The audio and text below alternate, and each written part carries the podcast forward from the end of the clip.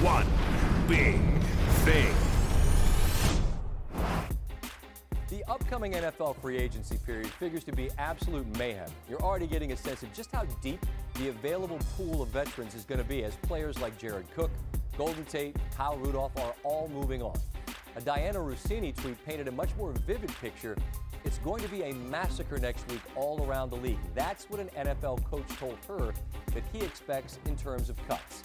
It's yet another COVID related byproduct, revenue being crushed by a lack of fans, and the salary cap, which has increased the last seven years by at least 10 million a year to an all-time high of nearly 200 million last year, is going to be less next by perhaps as much as $18 million. So teams are going to have to cut talented players who are simply too expensive, and it creates a fascinating market for the player. Do you go for the most guaranteed money and the security that comes with that? It's tempting. Or do you roll the dice on a one year with the understanding that with the new television deals coming, the cap is going to soar next year? And it figures to create some very specific rent a player scenarios for teams who need that one piece.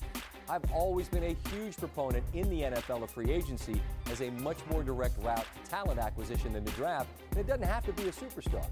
Instead of Allen Robinson, who's excellent, but it's going to cost a ton, what would you have to pay, say, Marvin Jones? He had more touchdowns last year than Diggs, Godwin, Hopkins, and Allen Robinson, among others, who, as I mentioned, is going to cost a whole lot more money. And I'll take Jones' touchdowns total over every rookie wide receiver who goes first round in this draft as a prop if you want that action. The point being, there will be a glut of talent, superstar and less so, available very shortly. How both sides choose to play it only adds to the intrigue.